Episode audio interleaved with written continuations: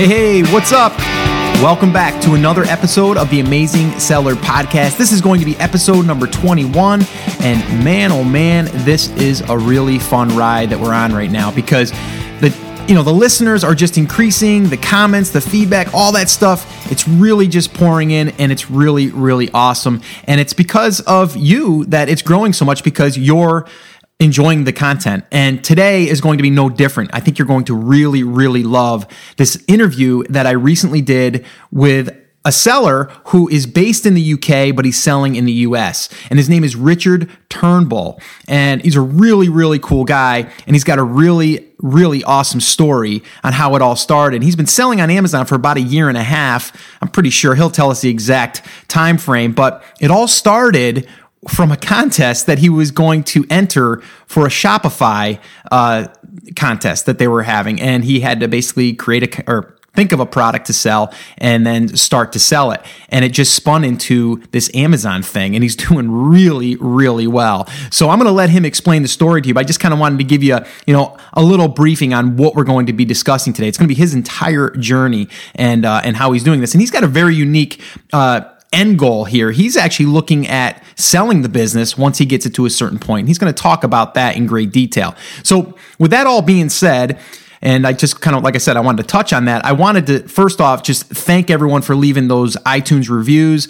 I know I've been saying that on almost every episode because it really does help us rank. And it truly does because I've been ranking now, or the show's been ranking for uh, every single week, just about in the new and noteworthy in business, and a few times the number one page for all of iTunes, which is really really cool. So I did want to read one review because this one was really really good too, and it's straight from the iTunes uh, you know reviews. And I'm just, just going to jump right in here and kind of read it back because I love to highlight the ones that really caught my attention. I mean, all of them do, but some some of them are, are just really, really fun to read. Um, this one here says Contagious Enthusiasm, and it's by Cook 1928. I've been meaning to listen to Scott's podcast for a while now and finally got started with episode 19 on pay per click today. It's so great to listen to someone who gets excited about this stuff as I do. Us ecom geeks need to stick together. Not only is Scott's broadcast demeanor wonderful, the amount of actionable information he provided was extraordinary. I've been doing Amazon pay per click for a few months now, and I wish I had known about these techniques when I started. Now I'm really looking forward to listening to the rest of the episodes. Great job, Scott. Hey, Cook1928, whatever your first name is. Thank you so much for leaving that. And that was really, really awesome. And, and, yeah, you know what? If, if you haven't listened to that episode, that is episode number 19. So you can find that at theamazingseller.com forward slash 19. And, uh, and you'll find the show notes there and the episode there if you wanted to listen to that. And there's actually a download there as well with a checklist for the pay per click campaigns that I start with whenever I launch a product. Uh, but this has been a, just a really, really cool journey so far. And, uh, and you guys are making it really uh, you know, a lot of fun. Okay, so I just wanted to again thank everyone for that. I did want to give everyone just a little update here. Last night, uh, which was actually I'm recording this on the 17th of March, uh, but last night or yesterday, I should say, was I, I hit a number one high day for my business, for my Amazon business. I had over 80 no, 79. So I had 80 sales. Didn't have over. I had exactly 80 sales in one day. And I, the most before that, I think was 69. So things are starting to really, really pick up. And I had a little bit of an issue with my shipping as well. And uh, I just wanted to touch on that briefly and just give you a little tip here right in the beginning is if you are shipping air, which I, I always recommend people do in the beginning, you want to also make sure that you keep the amount that you're shipping to $2,500 or less. And the reason why is DHL, anyways, um, they hold that there if it's $2,500 or more. So what I mean by that is, is if you're having a shipment sent in and it's going to be a $2,500 value, um, they're probably going to hold it and they're going to do a further inspection of it. And they may require some more information. I've never had this happen because all of my other orders were about a thousand units, which were only really around 1500 bucks worth of product, uh, maybe even 2000. So you want to make sure that you can break up those orders. So in the future, I'm going to be breaking up my orders so this way here it doesn't go, you know, or get that expensive. So just a little tip there for you. It's something I just dealt with, but I just looked this morning and the the uh, it's been released. So it wasn't that much of a hangup. It was just one little thing that kind of almost stopped the process and it, it kind of drew a red flag. So I just wanted to point that out because I think it's important if you are using air to kind of look at that. So that's that. So anyway, that's enough rambling. I want to get right straight to the interview because it's a little bit longer than, than usual, but I wanted to dig right in here and I wanted to kind of just give you a little briefing on what it's about. So enjoy the interview and I'll talk to you at the end of the show. Well, all right, everyone. Well, we've got a special guest on today. We've got a guy by the name of Richard Turnbull, which is in the UK, and he's going to be uh, sharing his story today, which I'm really excited to hear about. And actually, we're having a beer together, aren't we? Aren't we, Richard? Yeah, you might hear me uh, taking a, a glug every now and then, so apologies for that. But yeah, so uh, I'll just give everyone a, a, a brief uh, uh, intro. I mean, you've been selling on uh, on Amazon now for just over a year and a half, and you reached out to me and really wanted to know if there was anybody in the UK that you could kind of connect with and and kind of uh, form a little, I guess, meetup or little mastermind or just a little networking uh, group or just even a couple people, just so you can kind of connect within your area. And I said, well, I didn't know of anybody, and I'm sure there's people on here because I get people messaging me all the time from the UK. And uh, I said, well, I'm sure if we get on a, a podcast, uh, someone will probably reach out, and uh, I think that would be that would be awesome. So you've agreed to come on and kind of share what you've been kind of doing up to this point and kind of giving us some some of your your story and your background. And I'm sure that that'll in turn help people because people like to hear people's stories. And I think everyone has a different way of that they get to a certain place. So I think it'd be interesting to hear yours. So take it away Richard. Uh, and it's early there. It's what 6 a.m. No, six at night. Oh, six at night. I was going to say uh, you're drinking beer in the morning, yeah, man. yeah, no, I should explain. If I'm having a beer at six in the morning, then I need to be in some kind of therapy. No, I'm. Uh, it's it's uh, it's six at night. So all right, I'm yeah, screwed no, up that's here. funny because if you saw me having a beer and you assumed it's six in the morning, then you've already got a. A, a great view of me. So well, well, well, well, you know, I, I, I kind of thought maybe you guys started partying a little early well, yeah, that, that would be the dream. Go all the way through.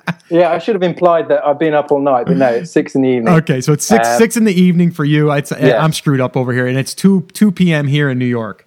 So yeah, uh, yeah so we, we got a little time difference, but we're gonna make this happen. So yeah, t- take it away, Richard. Take us through. Uh, I think I guess you know where you kind of came from in a, in a nutshell, and then kind of what turned you on to Amazon, and then kind of bring us up to today. Sure. Um, Actually, I live I live in the UK. I live in Winchester in Hampshire, which is south of the UK. But today, all of my sales have been in um, Amazon.com in America. Um, I've been private label seller for a year and a half, and before that, I actually had a product that I sold off of Amazon for about six months before that. So it's kind of been about a two year journey. Um, originally, I set it up not as an Amazon business. Uh, it wasn't the goal was never to, to, to work from home in my underwear. It was it was always about, it was actually started because of entering a Shopify build a business competition. Uh, Shopify, the, are you familiar with the, the yeah. online platform? Yep, yeah. Yep. So um, I, I, had a mentor at the time who was doing um, great sales through there and uh, kind of four hour work week news style. And uh, for me, it was originally about creating an innovative product that really helped people. Um, and I quantified my goals by saying, you know, it'd be great if I had an extra $3,000 per month after all cost, and, and, there's quite high taxes in the UK. So after after everything, um, but I very quickly passed that, and, and I changed my goals. So my my goals quickly, and after the first six months of, of, of selling properly, actually changed to sell the business within three years. So I'm actually about a year and a half away from that. Wow. Um, so so it's interesting to hear the guys that you've interviewed so far because my goal was slightly different. It's all about selling the business and uh, my the KPIs that I'm measuring against are, are are really working towards that. So it is about um, well, we'll get into that more, but it's more about selling my, my business, which Amazon's a big part of it. Yeah, so really, you're kind of creating a business with the uh, goal of selling it and get you know kind of having a, uh, kind of having an exit plan, if you will, to where you can kind of get out of the business and then you know maybe move on to something else. Exactly, and and and I think um, just working on on Amazon and, and Amazon was never the goal. it's just amazed how it surpassed my expectations and it's adjusted my my goal. So the, the plan is still to sell the business, and I think you've mentioned on the podcast before that Amazon's just such a great um, market to to show if you've got products that are selling that, that it's a great thing to uh, show off and, sh- and have reviews that, that people can really buy into. Yeah, so I think but, you know, so for for you though, so you know, your goal is to kind of build up this business so you can show revenue to a retailer or another business. Um, and then from there, um, you know, possibly position yourself as wanting to sell, and then them being able to take over that sales channel within Amazon, but also an e-commerce store or a retail Absolutely. store. Okay. Absolutely, it's it's key to have sales off of Amazon as well for me. Um, but but I think kind of at, at, this point in time, 80 percent of my sales are Amazon. I think I think what I'm trying to prove is and and uh, have advisors on this is is it, it, without doubt it's it's an Amazon business now, but it's trying to prove that it would have scope outside of that as well. So a lot of, of strategies are trying to build up the it as as a business that is is really cash flow positive. It's really uh, great uh, margins and just and just kind of screams um, a, a, business that other people want to be in. And and importantly, that it's not reliant on me. It's putting systems in place that that would actually make it uh, extremely um, scalable and someone else could pick up with it and, and, and, and take it on from there. Nice. Okay, so I have a few questions on that because so you're saying basically 80% of your, your revenue and your business is from Amazon. So are you looking for a company to buy your Amazon business per se, not necessarily buying uh, just your product and your brand, but actually to buy that business so they can pretty much just hop in your seat, start collecting the revenue, and and if they want to take it offline and go e-commerce, go retail, they can. Or do you already set up the e-commerce portion and the retail? No, the e-commerce came first. Oh, so that's right. Okay, it, it's it's the whole thing, and and and I think um, I go into this a bit more detail later. But um, the, the, systems and tools that you've mentioned um, already are ones that I'm using, and, and hopefully I can add a bit of value by talking a few, a, bit, a few of them in a bit of detail. Things like Xero, Shopify, Feedback Genius are things that uh, that just automate things in if they're done correctly in such a way that it's it's so scalable and and I think it, it's just taking um, myself out as an individual and just putting everything on autopilot. That's that's the key for me. Yeah nice. Okay yeah perfect. Um, okay so let's kind of then let's rewind a little bit okay? So you, you're you're looking at you know creating a product for a contest right? For or, or a, a, yeah. a business in a sense for shopify um, you do this, you figure out that you know you, you come up with a product. How did you come up with a product without giving the product away? How did you come up with a product, and you know, what kind of ideas could you give the audience to coming up with a product that that is is is pretty much proven to to sell if they can get in front of traffic? Yeah, I'm, I'm hoping you've got kind of a bleep machine here because I'm I'm I'm, I'm really uh, jokingly too honest in that I'm pretty sure I'm going to say my product at one point. So yeah, I, will be able to. to I'll, I'll be able to cut it out. Don't worry. great, great. Um, now, essentially, it was it was trying to solve a problem.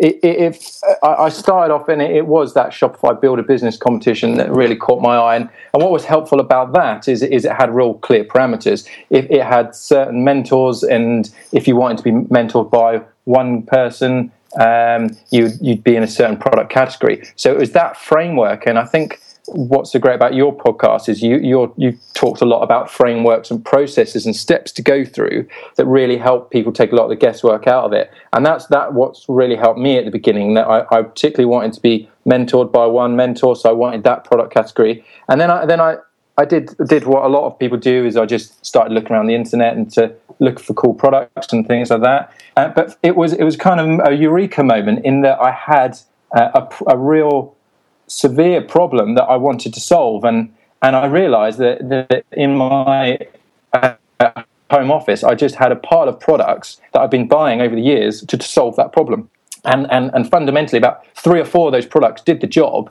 but i just was wondering well why isn't there one product that combines three or four of those aspects? And that, that was the light bulb moment for me. And, and the more research i did and, and again it very much follows your your your um, approach of um, at the time i wasn't doing the research on amazon but it was looking at reviews looking at what people were saying about it. And I, I found some really great articles online comparing products and saying you know this this product here is like a re- review website. This product here gave nine out of ten sure. because of these reasons, pros, cons. This this one here would be better if it had X, Y, Z. and that really helped me to shape my my uh, my lead product just from going through that methodology. Nice. Okay. Yeah. So you, you basically did what, what we all talked about, and I've learned, and I didn't invent by any means, but basically just going through the you know the people's problems, but then seeing what people are complaining about with the problem or what they're raving about with the product, and then you can kind of you know kind of tailor your product and your messaging to you know speak to that that end user. You know. Yeah, and, and what I should be clear about, it really wasn't. It really wasn't um, starting from a blank piece of paper. I thought really hard about what the problem is, and I actually did a lot of research into what is the best solution to that problem. It wasn't what is the best product for that problem. I thought it might come out as as something that that actually I couldn't sell online. Um, and, and it really was what product would really solve the problem so that when people bought it they loved it and told their friends about it and it would just just um, spread like wildfire. Nice. And, and, for me, that that was the core. I think it goes back to um, the the product positioning and and uh, just making sure it really adds value. For for me, I hope it's. Uh, uh well, I know because I've got some amazing customer reviews where people just said it's generally changed their life, and that and that and that is is is I think uh, some people being generous, but I think it has generally uh, helped people. And and and the reviews that I've got are the sort of thing that will help me sell the business because it, ju- it just is a great story. Nice. Now, let me ask you this. Um, okay, you started with e-commerce, so you started with a website and a, and a, a shop and all that stuff. How was that going before you decided to take it on Amazon? It, it wasn't. okay. Uh, I need to say I didn't win the Shopify uh, competition. Okay. Um, what I found with with the, the winners of the Shopify competition is, is they all did a Kickstarter project. And that's something I didn't do. And, and I wholeheartedly agree with what you've said in a previous podcast that a, a, a Kickstarter pro, um, project isn't probably the best way to uh, get your product on Amazon just because it gives such a head up to your competition. And, and for me, um, I'm glad that I didn't, I didn't go down that route. It was just trying to, it, this was starting the hard way. It was doing PPC, it was doing SEO, and I think I got most of my sales from um, bloggers who were linking to the site and, and just um, doing natural links. But um, it was low volumes compared to, uh, to, to Amazon. Now, when when you decided to you know say okay, I'm going to go ahead and, and, list this thing on Amazon, did you go through and start looking at other products that were similar and seeing what kind of volume they were producing, or didn't you even worry about that?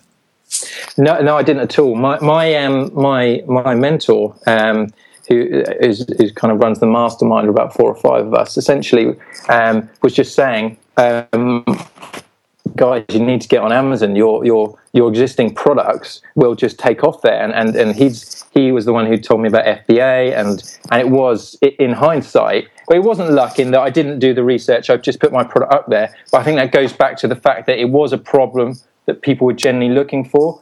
Uh, what I did do because of um, uh, knowing people who'd done it before me is I really changed the the wording around my sales copy. So I, I made it very keyword rich and made it very much targeted to what people were searching for.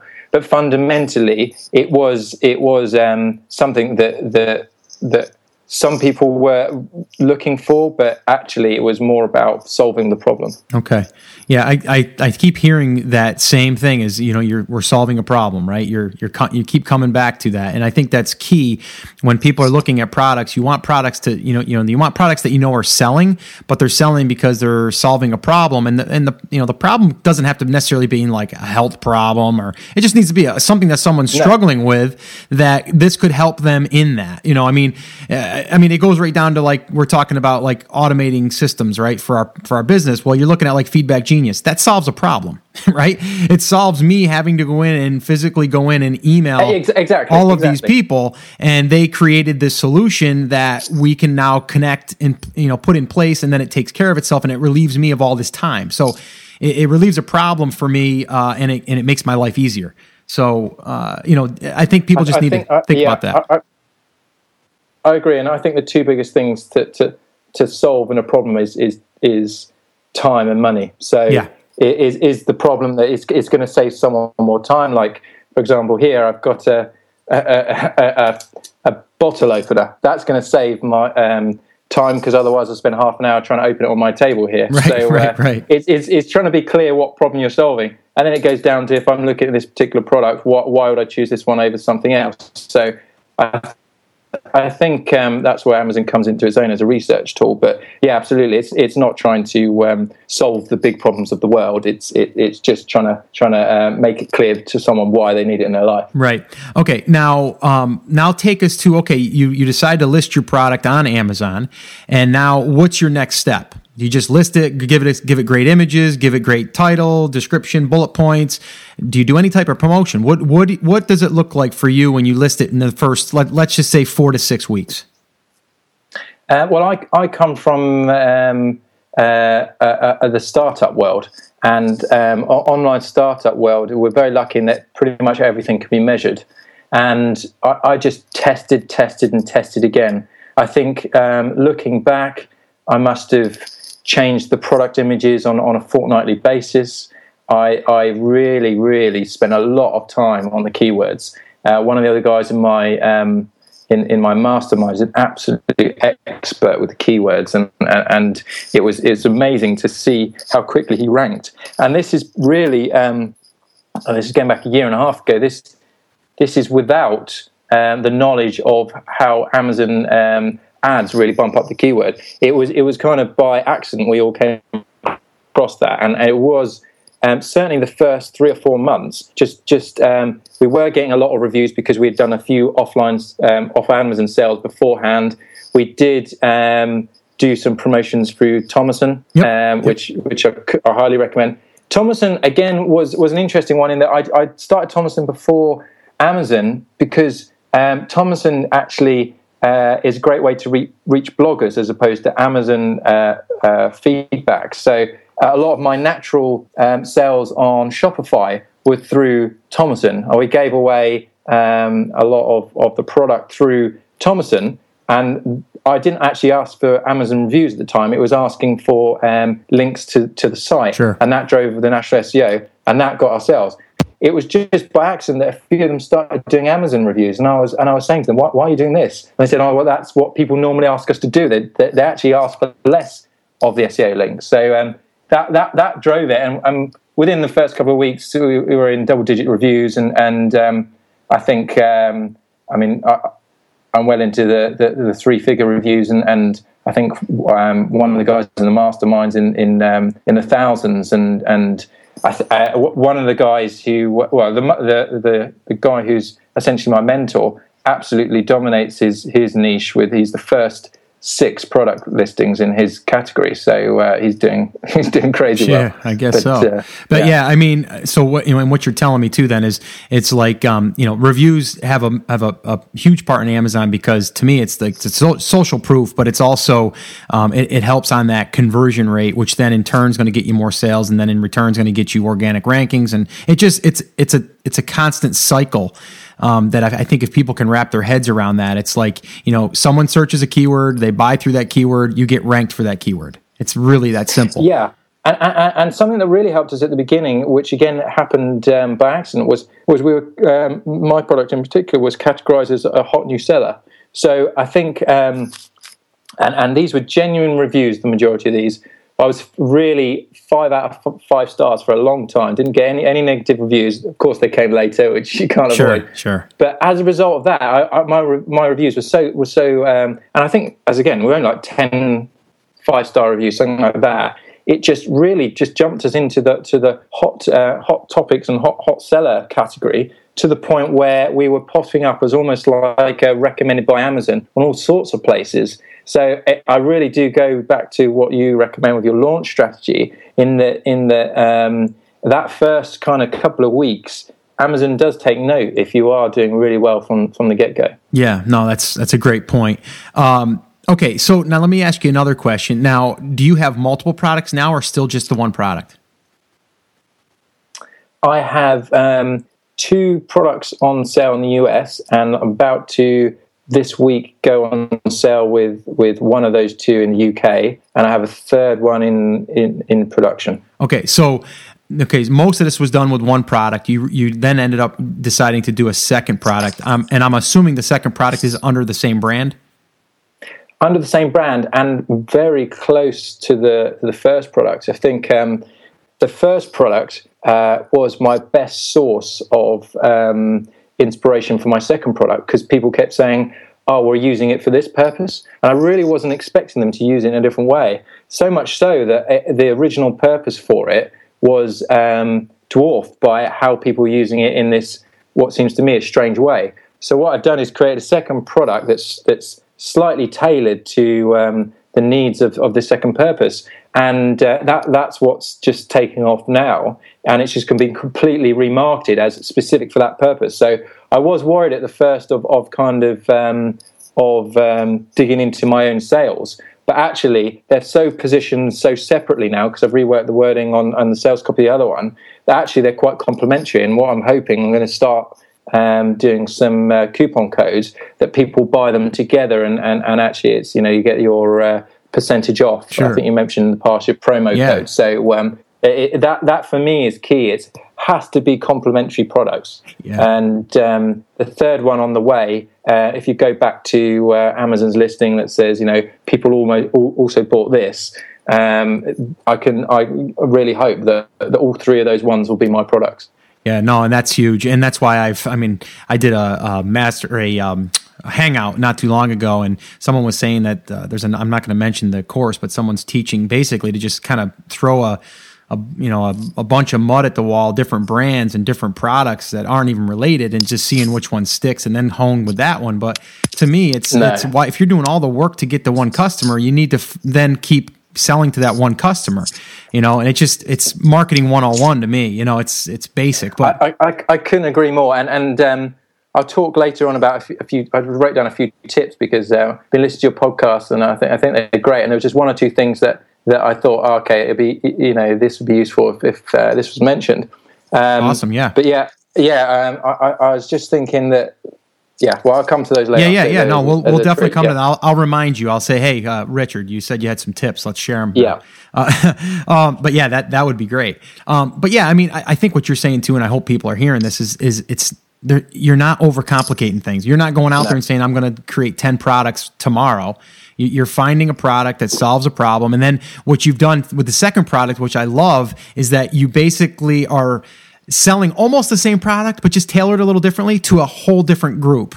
Yeah. And by doing that, you're able to almost have the same product. You didn't really have to create a brand new product. You just had to custom tailor it to a certain market or a, a certain avatar. And, uh, I mean, that's, I mean, again, I mean, it's, it's, using the same manufacturer, it's using the same materials, I know exactly the lead in time, I know exactly the cost. It's um, just just positioned in a different way. So um, you just use it in, in, in a different way. And, and, and, and that for me, I mean, this really has just gone on sale recently. So um, I'm, I'm hoping it will actually increase the sales of my first one. That's the plan. I, I would think it would. Um, now, let me ask you this. Okay, so you launched the second one. Do you do anything as a promotion to that? Do you go through a Tomoson thing again, or do you do a, a, a three dollar promotion coupon? I mean, what do you what do you do? What did you do for that particular um, second product to kind of give it a little boost? so it's literally just gone up. But um, it's it's Tomoson. It's um, I'm a big fan, uh, uh, as you are, of of Amazon um, of their uh, advertising. Yep. And um, and what I'm really lucky is is the following of my first product is incredibly loyal, and that's what I was going to say about um, the emails and things like that and in the tips that I was going to give later on. In that I've actually had people in their reviews saying I will buy anything from this company, which is, is just an incredible yeah, thing. Great. And that's less to do with the product, that's to do with the customer service. Mm-hmm. And, and, and, I fully, fully buy into what you were saying about the, the email chain. Mm. And um, actually, one of the, the best things I've done is, is emailed people who've done a refund. And I've, I've got the email uh, that, that, that, I can read out to you and, and, and send it so you can put on the show notes. But and I've actually had someone who did a one star review, in fact, uh, probably about three, that did a one star review and just said that this isn't for me. Managed to contact them privately, so off, off Amazon, well, through the emails Amazon, but not, not on the review, and basically said, look, we'll give you a 100% refund, keep, keep the product, and we've got a new product coming up soon.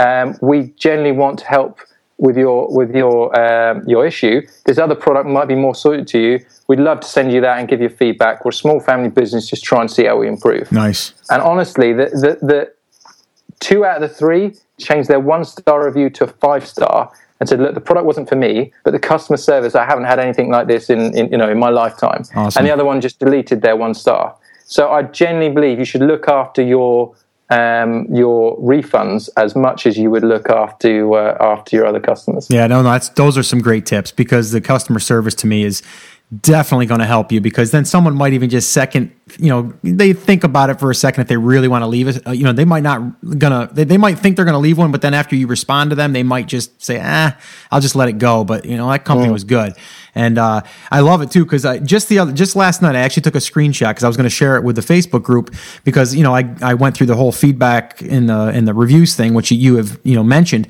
And I, I literally I opened up my my feedback area which I do about twice a day and I had like eight in there kind of ready for me to give them my you know, they all left five star feedback, but now I contact those people with my email saying, like, thank you so much. I really appreciate it. And hey, if you wouldn't mind, do me a quick favor and leave me a review. It's different than a feedback. That would be awesome. It would help a small business like us. Thank you once again. And I mean, I got eight of them in like a day. You know what I mean? Like, that's unheard of and and uh, and number one, I'm building my feedback score, but I'm also building my review base. So I just, yeah. I, people that aren't doing that, I just, I mean, I have some people that say, ah, don't worry about them. I don't have time for them.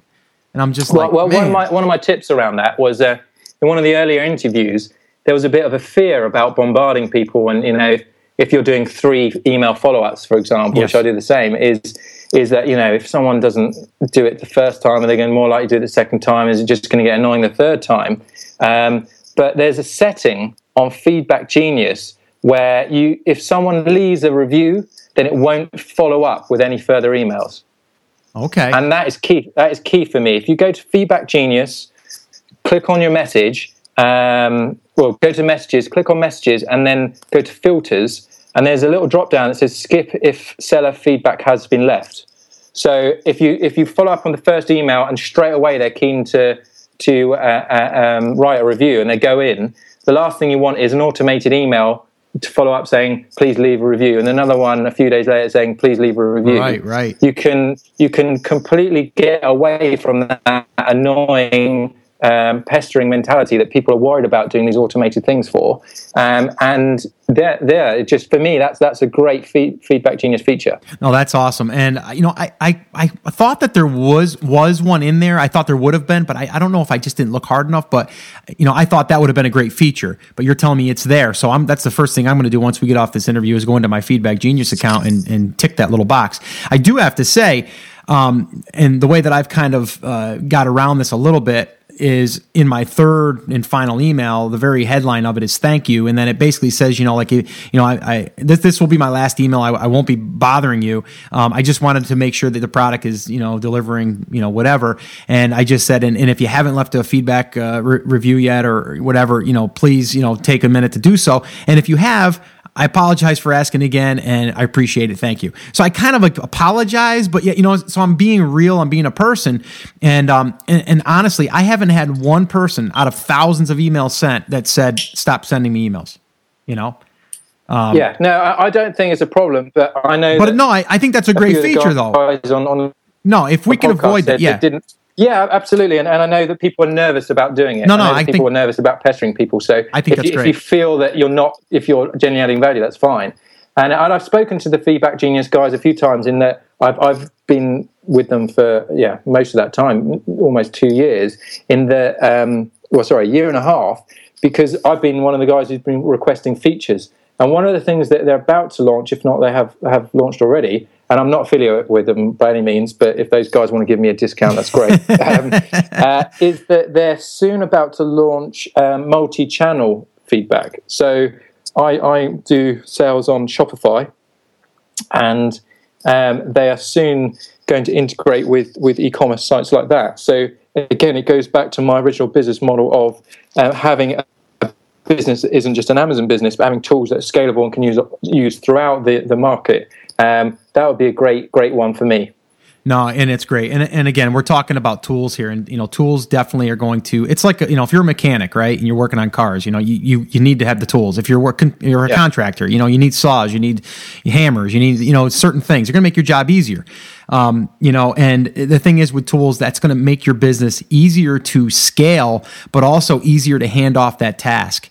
And say, you know, for the emails, this is what has to happen for feedback and and uh, you know reviews. This is what has to happen. This is the system in place that's delivering this, and it's it just makes it more of a real business and it's scalable. Um, because you know it doesn't matter how many pro or how many sales I make in a day, they're all going to get delivered an email. you know, so it doesn't matter. I don't have to physically do that. Yeah. You know, yesterday I had 50 plus units sold. I didn't send one email. It was all automated, right? The sales were automated. The uh, the the packing and picking of the products was automated, right?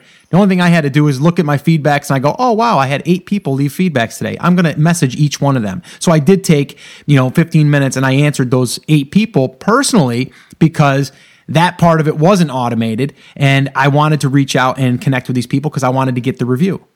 And that that's exactly what I do as well. Is is is that last step written email? But on top of that, I do the the refund email. So if I get a refund that yep. day, it's exactly the same format. Um, I mean, pretty much.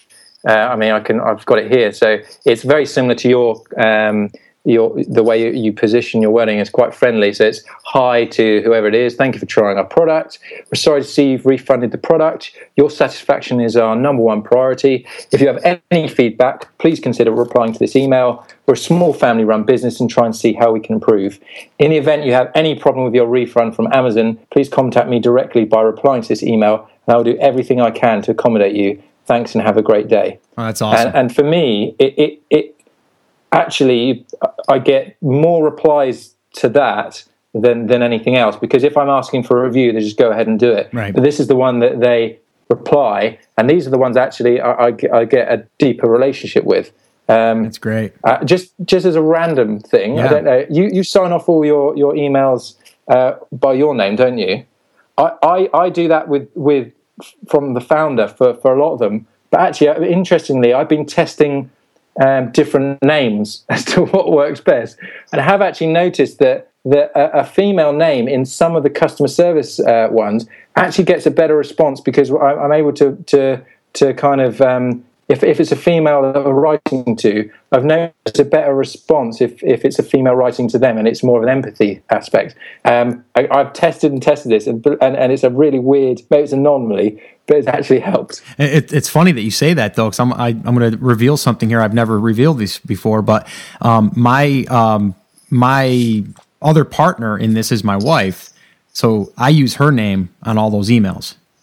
I, so I use it as a female as well. Yeah. No, it's not signed off as I, me I, or think, a man. Um, yeah, yeah. No, it, it, it, it's it's certainly not trying to mislead anyone. The idea is, I think the, the automated emails uh, will always be from me because it is. I mean, some of them you can tell it is an automated email, sure. but uh, the ones that I really want to, you know, respond to what someone said, if if it's a review or anything like that, and I want to get a deeper connection, um, then then I won't normally say from the founder because uh, I just want it to be a bit more personal. Yeah, no, and it's exactly right. And you know, I, you know, like I said, I've got a partner in this, which is my wife, so I basically have no problem having her sign off. And uh, and you know, I do think it it almost gives it just a little bit more of a softer feel, I guess, because it is a woman. Mm. You know what I mean? It's I don't know. I maybe I'm wrong, but I just I feel better about it as well um, because you know I, I just think that it's delivered uh, easier. Um, but yeah, no, th- those are great. And I think anyone listening, just taking that part away again from this is like if you just pay attention to what your customers are saying and learn from it. Don't don't get upset that they're telling you about this. Yeah. Obviously, that's it's a legitimate you know gripe. Now you got some people that don't read instructions, right? And they they don't realize that you know something is done a certain way or something is produced a certain way, even though you've made pictures of it and you've shown it and you've explained it. You're still going to get those customers every now and then that are going to just not get it, right? But Sure. But there's going to be. But, but, ne- but negative reviews have, have, been my best source of um, R and D. Yeah. um, um, the research that I, I, you know, did before launch the product, and I did procrastinate too much in that in that I just wanted it to be good, and and and I, I completely hear the advice that if your product's perfect, then you've launched it too late. Yep. But yep. what we did is is um, did a really small batch of I think I even did like hundred units when I first went on Amazon, mm-hmm. and then um, then just just increased that steadily. But then I think I'm on version three now of the original product, which are just just small tweaks, but just things people were saying. You know, could it be a fraction? You know, different dimension or whatever it is.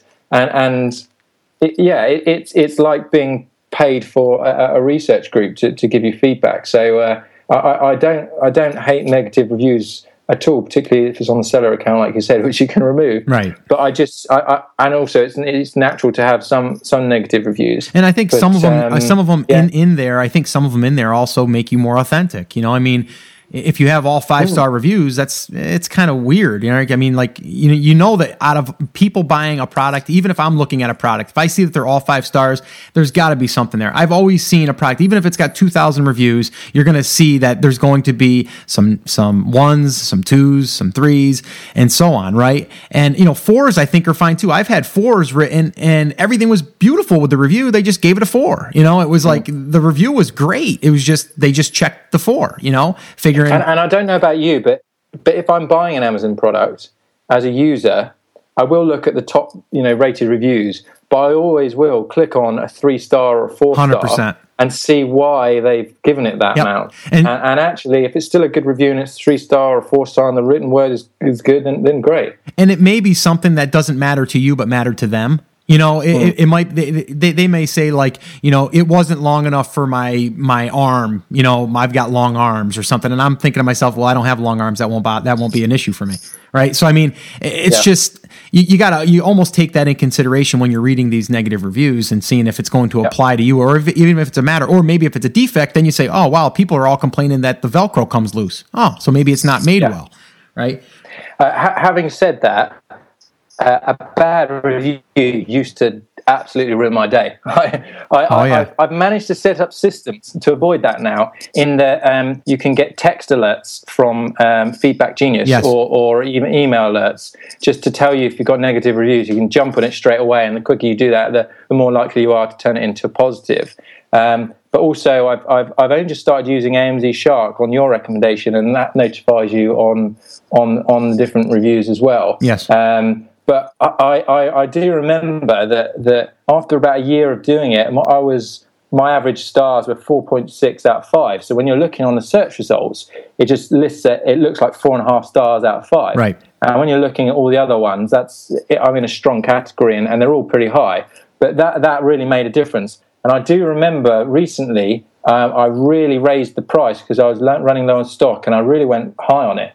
Um, and my products are high price point anyway. I mean, I, I sell my main product between 100 and 150 dollars. well It's it's a high price point product, and um, and I raised the price towards the 150 dollar mark. I noticed I got some few negative reviews where people saying it's not not worth that money. Yes. And I do remember the day that I dropped from 4.3 stars out of five, which is the equivalent of looking at four and a half, to 4.2 stars out of five, which when you're looking scanning down the results, it, it, it averages it down to four out of 5 Mm-hmm. and that did actually make a noticeable difference to my sales. Ju- Just being four and a half out of five down to four uh, did did drop my sales by about thirty percent.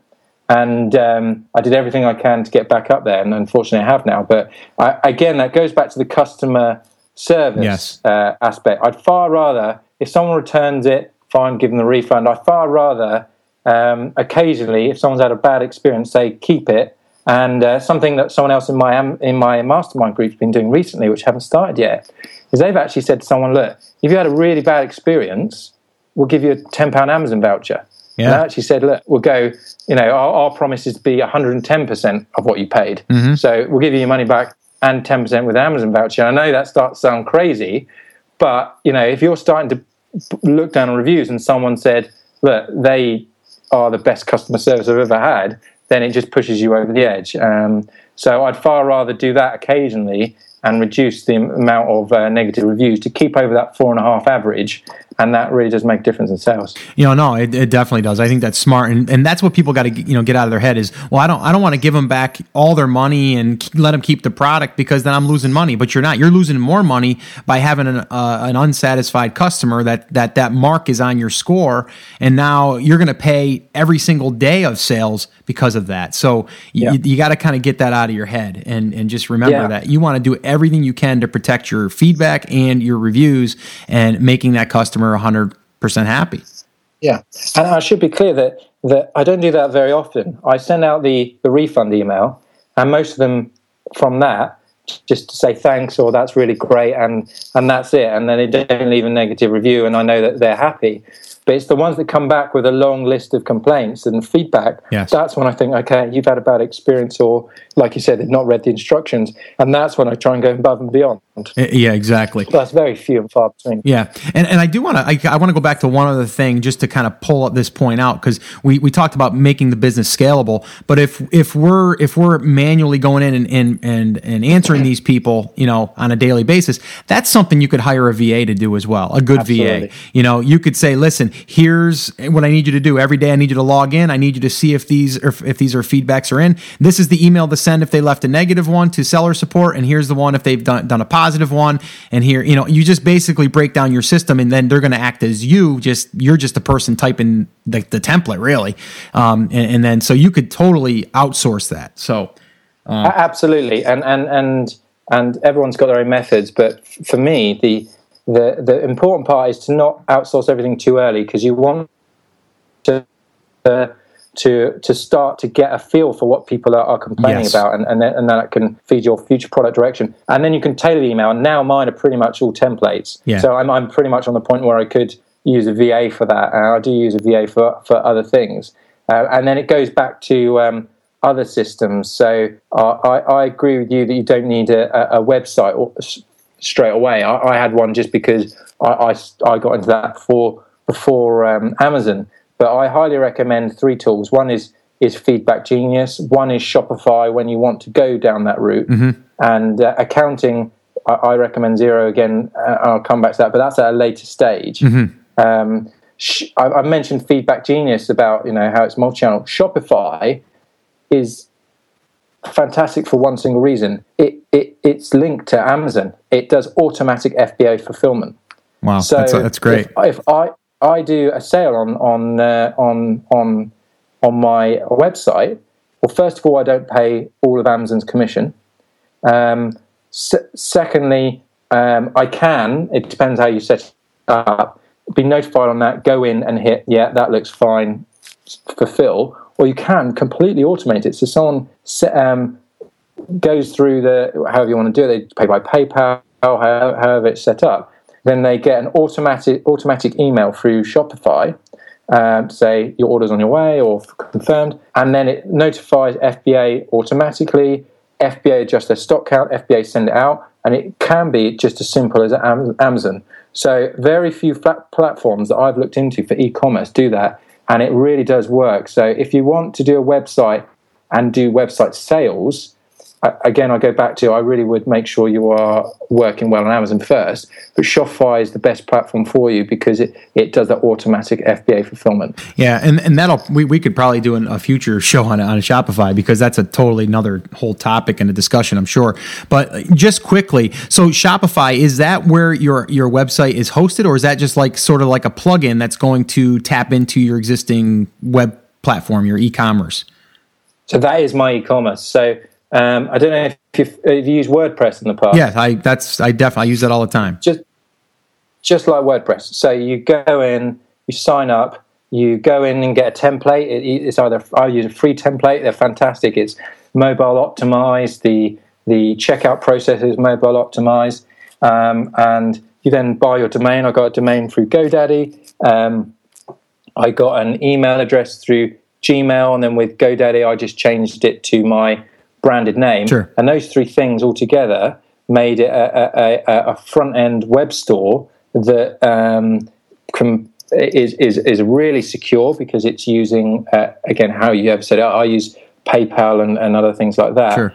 But so you give real peace of mind security, um, and it looks really professional. You can change it just like on a uh, really quickly by just uploading a different template.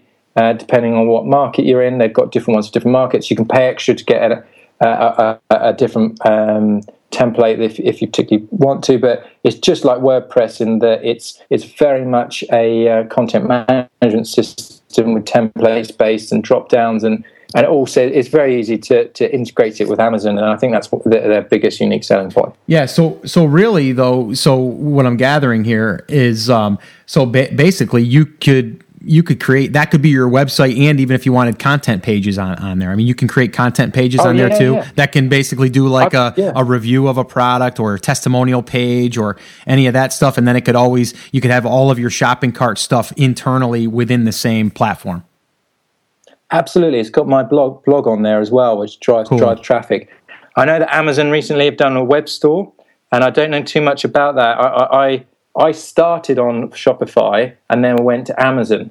If I was looking at it objectively now, I would want to compare Shopify with the Amazon web store. okay Um, but um, I, I I think the Amazon web store. Well, I don't know too much about it, but I, I really do rate um, Shopify. It's like anything, though.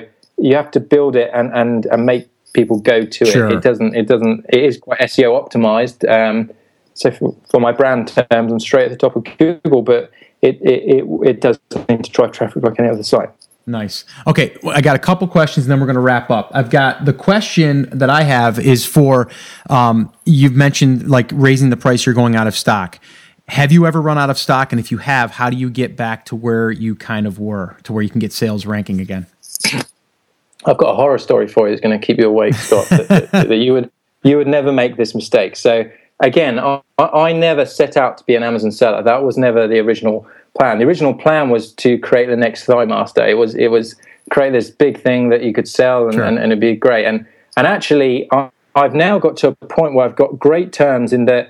Uh, well, I've got a few different suppliers for a few different products. One of them's in the UK, and actually, I've got 60 day payment terms with that supplier. Okay. So that's incredible if you think about the cash flow. Oh, in that yeah. I actually sell the product before I pay my supplier, and um, I, I, I'll, I'll come back to that at the end. In in the, the big things for me about cash flow and niche and and uh, your net profit. They're the big three things for me. Sure. But um, that that was just such a, a opportunity that I, I couldn't pass up with this supply. So I put kind of put all my eggs in one basket in that. In the the it was it was such good terms that that I I went with that and completely underestimated how much how much stock to get. And because it's it's it's such good payment terms, they I allow them a longer lead in time to, to create the product. Okay. So it's a bit of give and take. Sure. Um, and I was actually out of stock uh, after my first six months for two months Oh boy. which I know would would which would kill you. I know it would kill you. Um, in that time, I mean, I, I, again, I was trying to build a product that I could sell. My my product is I've got an exclusive agreement with my supplier, and that supplier has a patent on that product. So, for all intents and purposes, on my on my Amazon listing, it's a patent protected product, and and I'm in the niche that that you know there's no other patent protected products, and everyone everyone no one can copy my product. However, what happened is, is before that um, that two months, I was I was page one, probably about position four or five, and there was I was doing really well, and and about three or four other guys were doing really well. Of of the other products in that category, there were about probably about three products, and it was just uh, different variations on them. And what happened in that two month window, I don't know if it was the same amount of time. I don't know if it was the same time that um, that, that these courses that we both dislike Yeah. came out or something. But the market flooded whilst I was away. And what happened is is a load of copycats came in and they copied not my products, they copied the other products that had no no um, no protection around them. And um, I'm a big I, I'm a big fan of what you're saying in that you shouldn't procrastinate for ages and try and get a product that you know no one else can copy Sure. because anyone can copy anything and, and, and get around it in one way. Uh, but um, my product was just well before it went uh, out of stock in particular it was really clear that you know this was unique and you're not going to do this. So they didn't went after me they went after my competitors. And literally over overnight particularly whilst i was out of stock in two months the, the leading product had i'm not exaggerating 15 to 20 copycats. Wow. and it flooded the market. And when i went back on sale i went on to page seven. Wow. and you know you can spend forever trying to create a unique product but if someone comes in with a product that you know has copied someone else Sure. then it's just going to bump your listing down so i really did start from scratch and and fortunately i re- reached out to my previous customers and, and gave them codes to buy a second one and and and, and did really hard on on the on the um, on the amazon um, let's call it ppc i Yeah. don't know what the proper Yep. term is Yeah, you're right. amazon uh, on that side. So that just bumped me straight back up, and, and I got to page two quite quickly. But even even now, I think I'm still on page two. My sales are right back up to where they were. I think these copycats have actually expanded the market. My, my sales are pretty strong, even being on, on sale page two. Okay. But I think what happens is you go to page one, and every single product is the same. It's just a different logo on it. They've clearly Mm-hmm. gone to the same Chinese supplier. Just a different logo. They're starting to. The, the number one lead product has something like five thousand reviews Wow. and and they've what they've done is they've raised their price, whereas everyone else has just just lowered their price, lowered their price, lowered their price, and they maybe got hundred reviews between the rest of them. And all that happens is everyone's buying the number one that that have just dominated the niche. Yeah. And then they go to page two and they find a different product, mine and a few others. So it comes down to: Do you want the the biggest one in the market, which I think a lot of them will go for that first one?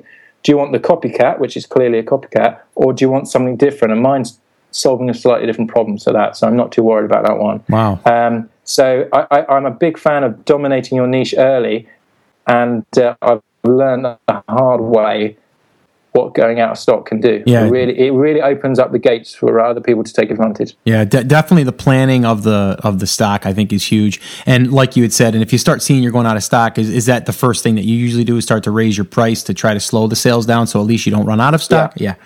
Yeah. A- absolutely, and and and I'm always surprised at how little it does make a dent in it, and and and it, I think it goes back to one of the things you mentioned about someone else in your previous podcast, in that you do feel a little bit guilty if you raise it to a point where people are still buying that you think, well, would I buy at that price? And you do feel a bit guilty, but actually you're trying to protect your your uh, going out stock, and then for helping people in the future who want to buy it, but you do have to you do have to raise it. So for, for many periods, I had to actually turn off PPC.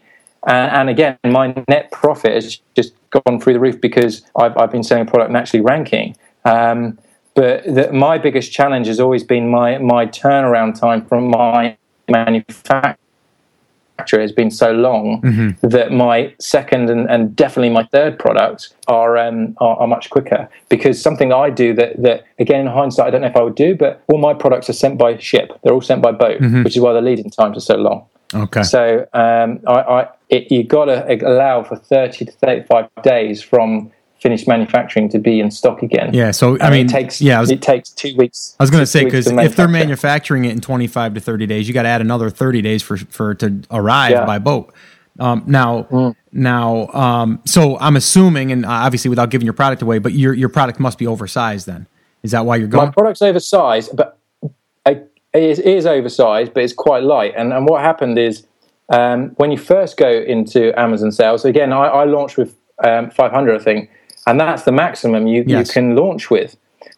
Unfortunately, my traction was so good at the beginning. You can you can request Amazon to increase that quite Sure. quickly. But I think I can't remember the exact timescales, but you have a certain amount of time where they say, well, we want to wait 30 days or 60 days or whatever it is to make sure you are actually. Um, I think it's. I think I just looked at that. I think it's either either two two to three months that you have to show like steady sales in order for them to give you more shelf space.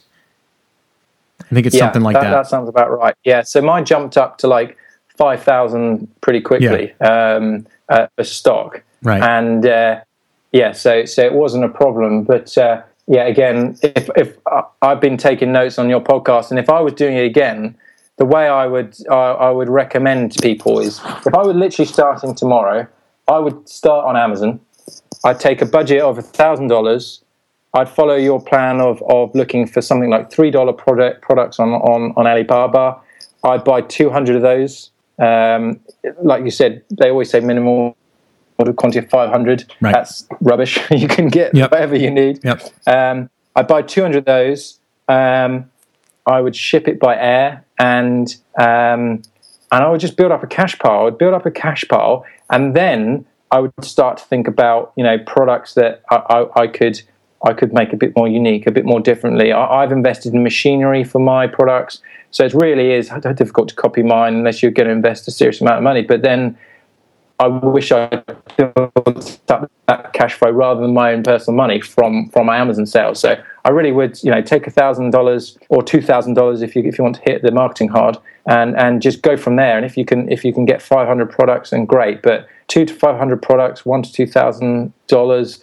I think that's what you need to get started Yeah. and just go straight for Amazon without even a, a website. Yeah, no, I, I agree, and uh, I I wouldn't have thought that two years ago because I, I came from you know content marketing and all that, and I would have thought you know create the blog, create the website, create you know the web store, you know get some or you know or SEO traffic going, and then I would think about going to like you know somewhere like eBay or Amazon. But now I'm totally the opposite. You know, it's like why wait while you can just throw it in the stream of people buying. you know, they're giving you the information of who's buying by looking at the BSR for the most part. Uh, and then, you know, modifying it in, in a way that can make it a little bit more unique and then start selling it. And then, like you said, then down the line, if you want to do it on the third or fourth product, you want to get a little more creative, take some of that money and make something more proprietary, go for it. Um, I think that's smart. Um, Yeah. You know so okay let's i got another question though i wanted to ask you is okay amazon pay per click or you know promoted ads um, anything that you're doing there that you want to share that you think you know could be helpful or are you just basically doing the basics like just loading up an auto campaign letting it run seeing what the keywords that are converting or do you pay much attention to that like what's your what's your framework on that Uh, my framework is test, test, test again. So I'm constantly. Uh, I think. I think my my typical routine, not so much on a daily basis, but on a weekly basis, is I, I will send emails to to try and get people to write a review. I will send a refund email, and I will I will monitor my PPC account. They're my regular routines, and then beyond that, it's it's about product sourcing and, and maybe optimizing a page. So for, for me, I don't think I'm doing anything particularly um, u- unique. It's all about um, just looking in what's working and and uh, really looking at what your competition are doing, and, and you can you can see which ones that they're popping up with all the time. So uh, yeah, just just just go with the basics first. I think. Yeah. Okay. Good. Okay. And one last question. I, I said that was the last question before, but I got one more. um, the uh, do you do anything for insert cards? I know there's a big discussion on that. Like, should you put an insert card in to get people to opt into a, an email? Uh, it could be a warranty card. It could be, you know, get more information on this product card or a guide. Or uh, do you do any of that stuff? I, I, I have an insert card, but it's not for data capture. I have an insert card instead of packaging. So I, I, I, um, I have a really good quality, thick leaflet essentially, which has my barcode on there. It explains the product. It has our contact details. If you've got any questions, and it does. You know, uh, I think I will do a version in the future about leaving feedback. But I haven't gone down the data capture route. I know from your internet marketing background that's quite important.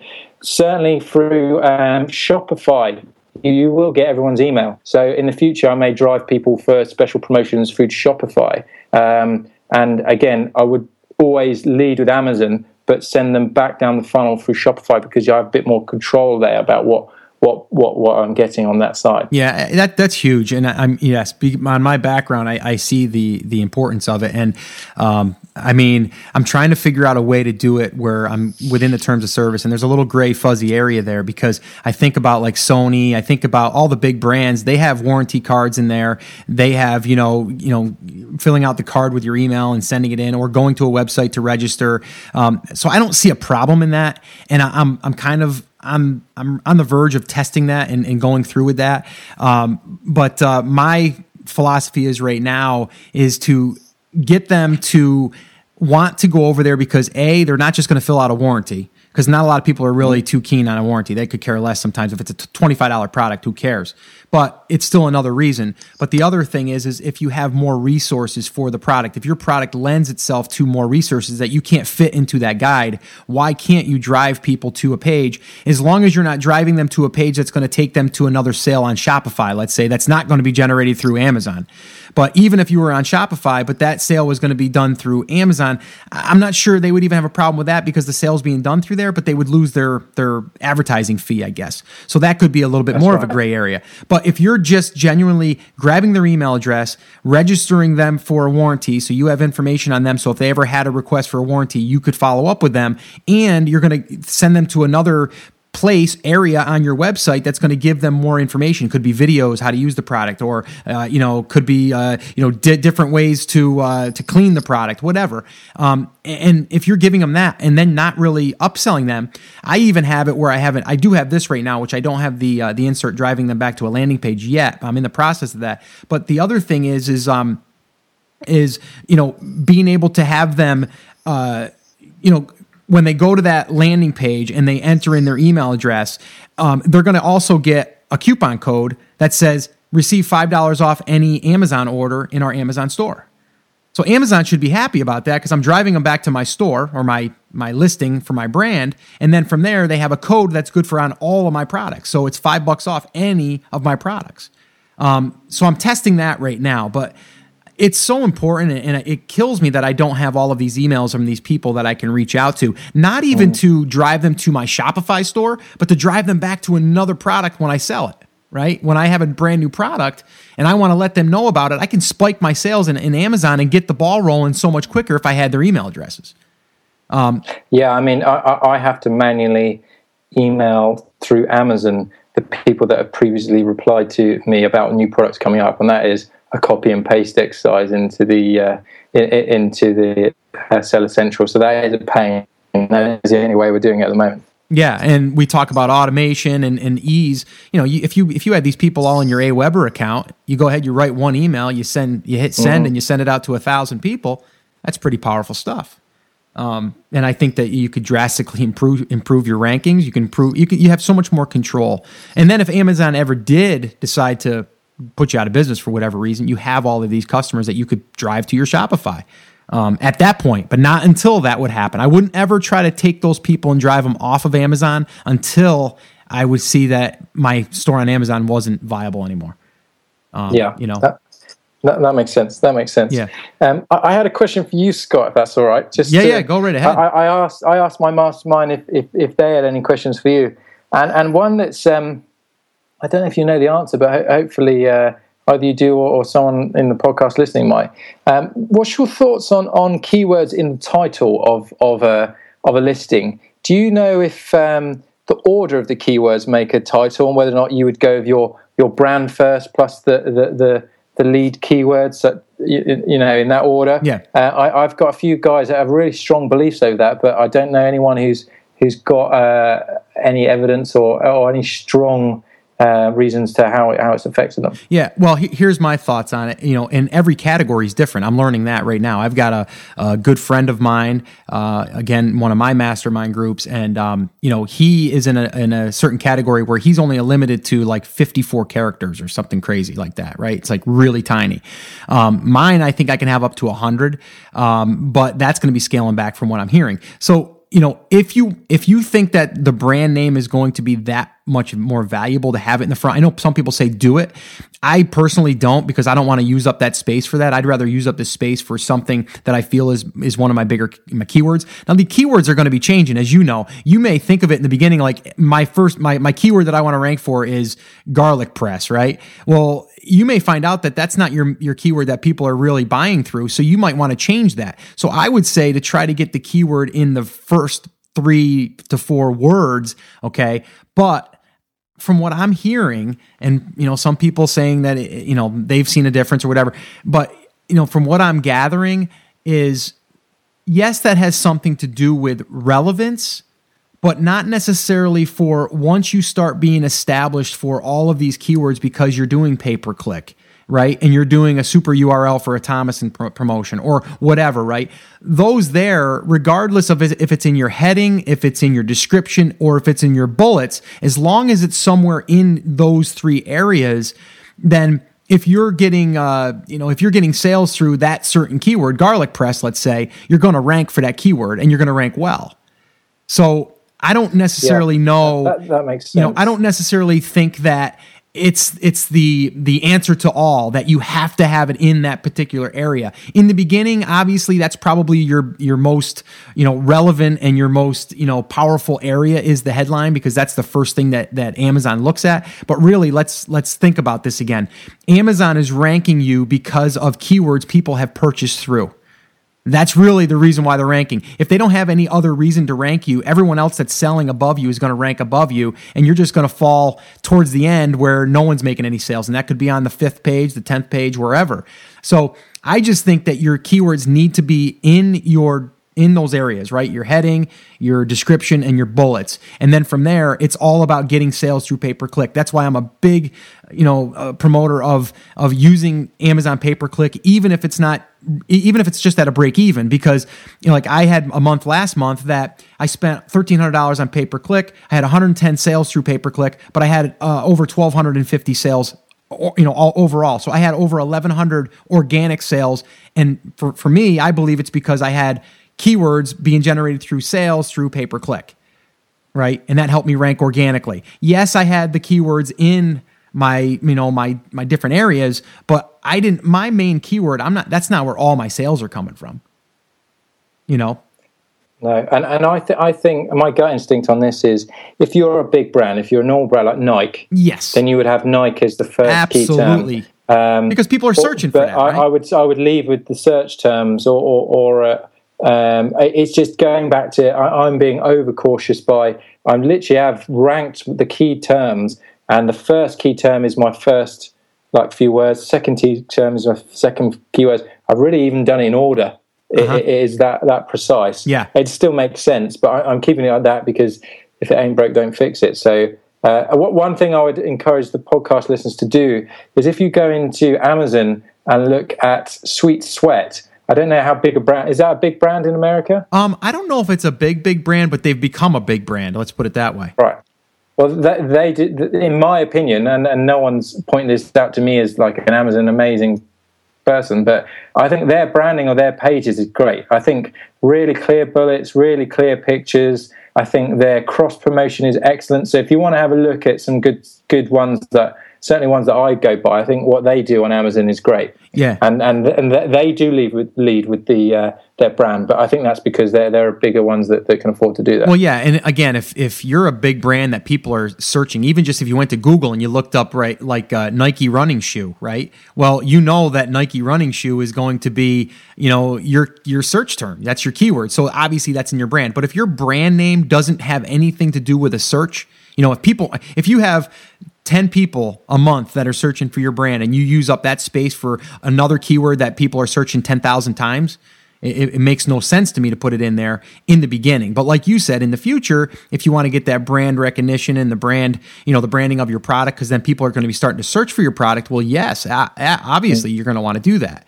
Um, but yeah, that's that's my take on it. And I know that they're getting less uh, you know they're getting less um, or they're giving less uh, credit or you know credibility or whatever to uh, to making that that account because think about it they want to do away with people being able to manipulate keywords and headings and keywords and descriptions and stuff. So they're trying to make it just like Google has in the past. They want to make it more relevant and they want to make it more, you know, make sense, right? And the one thing I would caution people is I would not put brand names, major brand names, in the head headlines or, or headline or uh, headings. Um, I would probably stay away from that because I don't wouldn't want to get any infringement or uh, copyright issues or any of that stuff. Um, you know, I've seen some people say, you know, works well with Nike, let's say, uh, you know, and, and, I think that's a gray area as well. If you wanted to try it, you could. And then if they tell you to stop, you could. But uh, I just don't know if it's worth it. Um, that, that's an interesting point, actually. Something that I've never done, but other people in my mastermind do is is is I completely agree with you know you wouldn't you wouldn't want to go near any brands, but one one one um, guy that that is in my mastermind did a lot of his initial launch by saying worked well with X, and it wasn't a brand. It was just it was it was a product type almost. And you can see when he he goes to his um, frequently bought whenever whenever someone buys his product, they always buy this other product. What slowly started to happen is this really popular product on their page, it would say um, frequently bought that one with his products, and that is when it really took off for him. So it, it wasn't a really big brand, and it, it was talking about a product category. And I think that's fine. And I, and I yeah. think that's fine if you want to say works well with you know this, meaning not the product, but you know technically uh, another another way of using the product or another yeah. type of yeah. yeah. That's I think that's huge. Um, you know, and I would definitely go after that. I'm just saying like major trademarked copyrighted names you know, I would stay away from personally. Because again, I'm treating this like yeah. a business. I'm not treating this like something I just want to see if it's going to work. And then if I get closed down, I get closed down. I don't want to get closed down. I'm getting good sales. I'm, trying to build a channel, and eventually, maybe like you, have an exit plan, and someone will buy the company.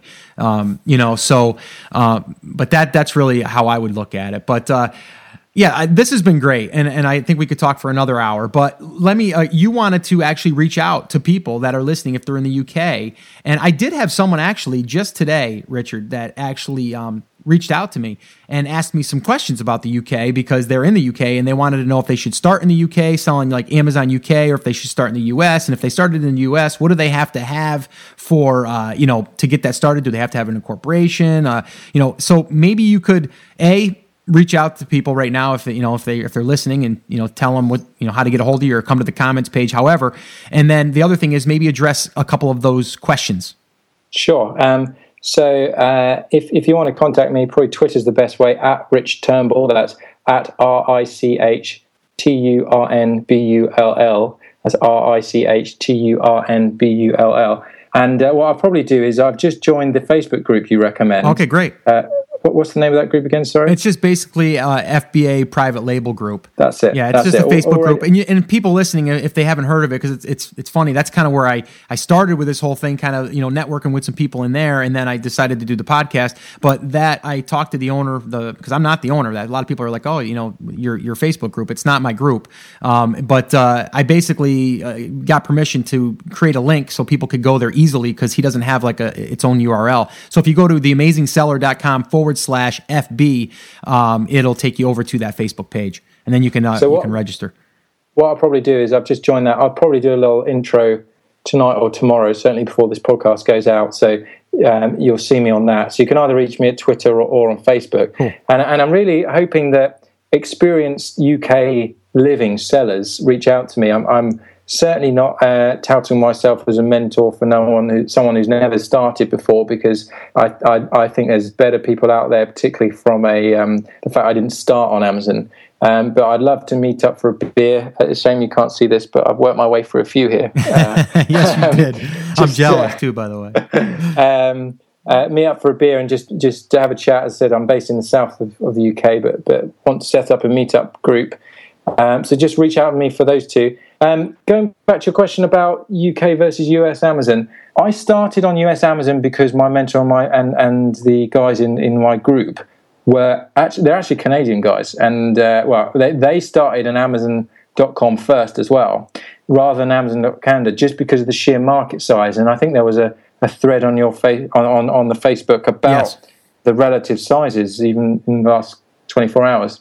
Um, fundamentally, the way I'd recommend it is because Amazon.com is, is a much bigger market, I'd start there um, because it's a better test bed. If you launched in the UK, even if you're based in the UK, and it didn't quite take off, you might be fooled into thinking, oh, that's not worth doing. Sure. But if you start in the US and it stakes off, and then you, you transfer to the UK, you know it's worth plugging away. And when you start in the UK, you're opening up to five European markets. Um, and, and as I said, I'm only I'm scheduled to, to start on Friday this week, actually. So maybe I can let you know in the future Yeah, that'd be great. how UK does compare to uh, to US because I'm literally listing the same products, so I have exact exact um, comparison. The biggest difference for me is tax. In the UK, we pay VAT, which is 20% of the selling price, Okay. which is a killer. So um, I, I, I'm sell- even though one particular product is made in the UK, I'm selling it at a lower price in America than I am in the UK because of tax, which is crazy. Yeah. Even shipping it across, and uh, and um, it, I, I I would thoroughly recommend people to start in in in US, particularly if you're going to source through Alibaba and China, and it's a real tried and tested ship uh, or, or air from China to to US. Get it working. Get one or two products going, and then then go for for Europe after that. Interestingly, I don't know if you've been starting to get emails about this. Um, Amazon Japan has really started to take off. Have you started getting those emails yet? yeah, Scott? I've started to get a few of those emails. Yep. Yeah. It's it's it's. I, I've been told just from other people, it's bigger than, than Europe, and it's like second after after America, and and, and Amazon will do all the translation services for you. So um, I, I, I'm I'm looking at that as well at the moment, and and there's just so many markets, and um, and uh, my mentor in particular has tested so many things, and he said he's got a far better return on investment than just taking his products that are working and just putting them in other countries rather than investing in new products. That's great. And, and actually, when you think about that, that makes a lot of sense. I wouldn't necessarily if, if you've only got one product, but if you've got three, two or three products, and, and one of them's really taken off, just put it in another country and and uh, just get get multiple checks from from uh, yeah. Amazon. Yeah, no, that's that's really cool. It's actually similar. I, I actually sell some Kindle books uh, as well. I've been doing that for a little while, and that's kind of like I kind of set and forget that for a little while, and it's still doing uh, you know over five six hundred bucks a month in passive income. But the uh, the thing is, I get I get a little bit of sales from from uh, you know uh, Canada. I get a few from the UK.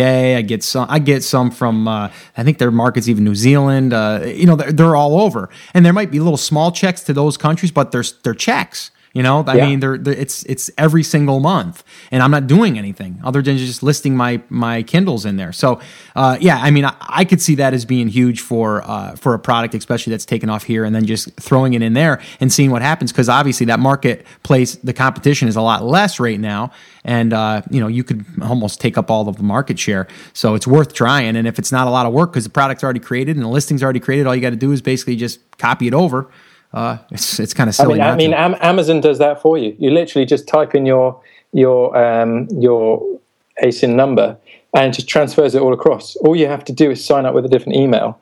And it's just it's just insanely easy. Amazon wants you to make money, so they make money. They just make it really easy. It's great. Well, that is that's something I'm going to definitely look into. That's that's great. Uh, okay, now the one question though that he did ask that I didn't hear you answer was, do you have to do anything different as being living in the UK to you know like as far as do you have to you have to have an EIN number in the US? How does that work? I, I think it's actually easier in the UK to sell in okay. America than than what you've told me you had to go through. Okay. So uh, particularly from a lawyer perspective, so there's there's um, I set myself up as a limited company, and there's websites in the UK. If you just Google set yourself up as a limited company, I think I paid ten pounds, which is like you know fifteen dollars. Oh wow! To, to register as a limited company and got through all the legal paperwork and and I, I hear the trouble that you went through. It was so easy and. Um, did that. It's an online. It's instant. Uh, then you you're registered at Companies House in the UK. You get you get your number. That's what you transfer into to uh, Google, sorry, into Amazon. Yep. Uh, what's, what's a bit more difficult is setting up a business account because I had to show that I had sales 1st mm-hmm. So I had to use my personal account for some time, which is a pain, particularly when you come to accounting. And, and I mentioned Xero earlier. I've only started using that in the last month. And the reason I chose that is because again, that has Amazon plugins, and and because I've just started or just about to start selling in the UK, you can have a plugin that splits out your UK and different country sales, and you can start to segment within there. So you can in your accounting say that I'm getting all my profit from one country or another, and and and that's again going back to scalable when it yeah. gets a bit more complicated. So I wouldn't recommend that to begin with. But yeah, it's a pain the bank account, but setting up a company and getting on Amazon really isn't a problem. It's it, it's just as easy to set up on on .co.uk as it is .com. So I'd recommend starting on .com. Nice. All right. Well, hey, this was this was awesome, Richard. I, I really appreciate you reaching out and uh, and coming on the show and being so helpful. And and uh, I, I, know people are going to uh, get a lot from this and, and just being inspired. And, and, again, you're just hearing more sellers that are doing it and they have a different way that they they got to where they are.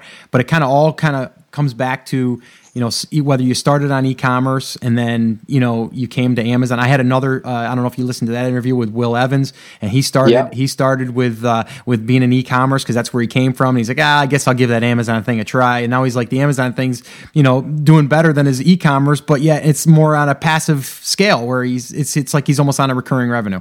Um, I, I, downloaded uh, Will's book after your uh, yeah, yeah, no, it's a great, it's, great. it's a great yeah. book. I, I, I uh, read it, and uh, I'll actually go back again because there's so much you can do just by, like we were talking today, about diving into those reviews and really figuring out the problems.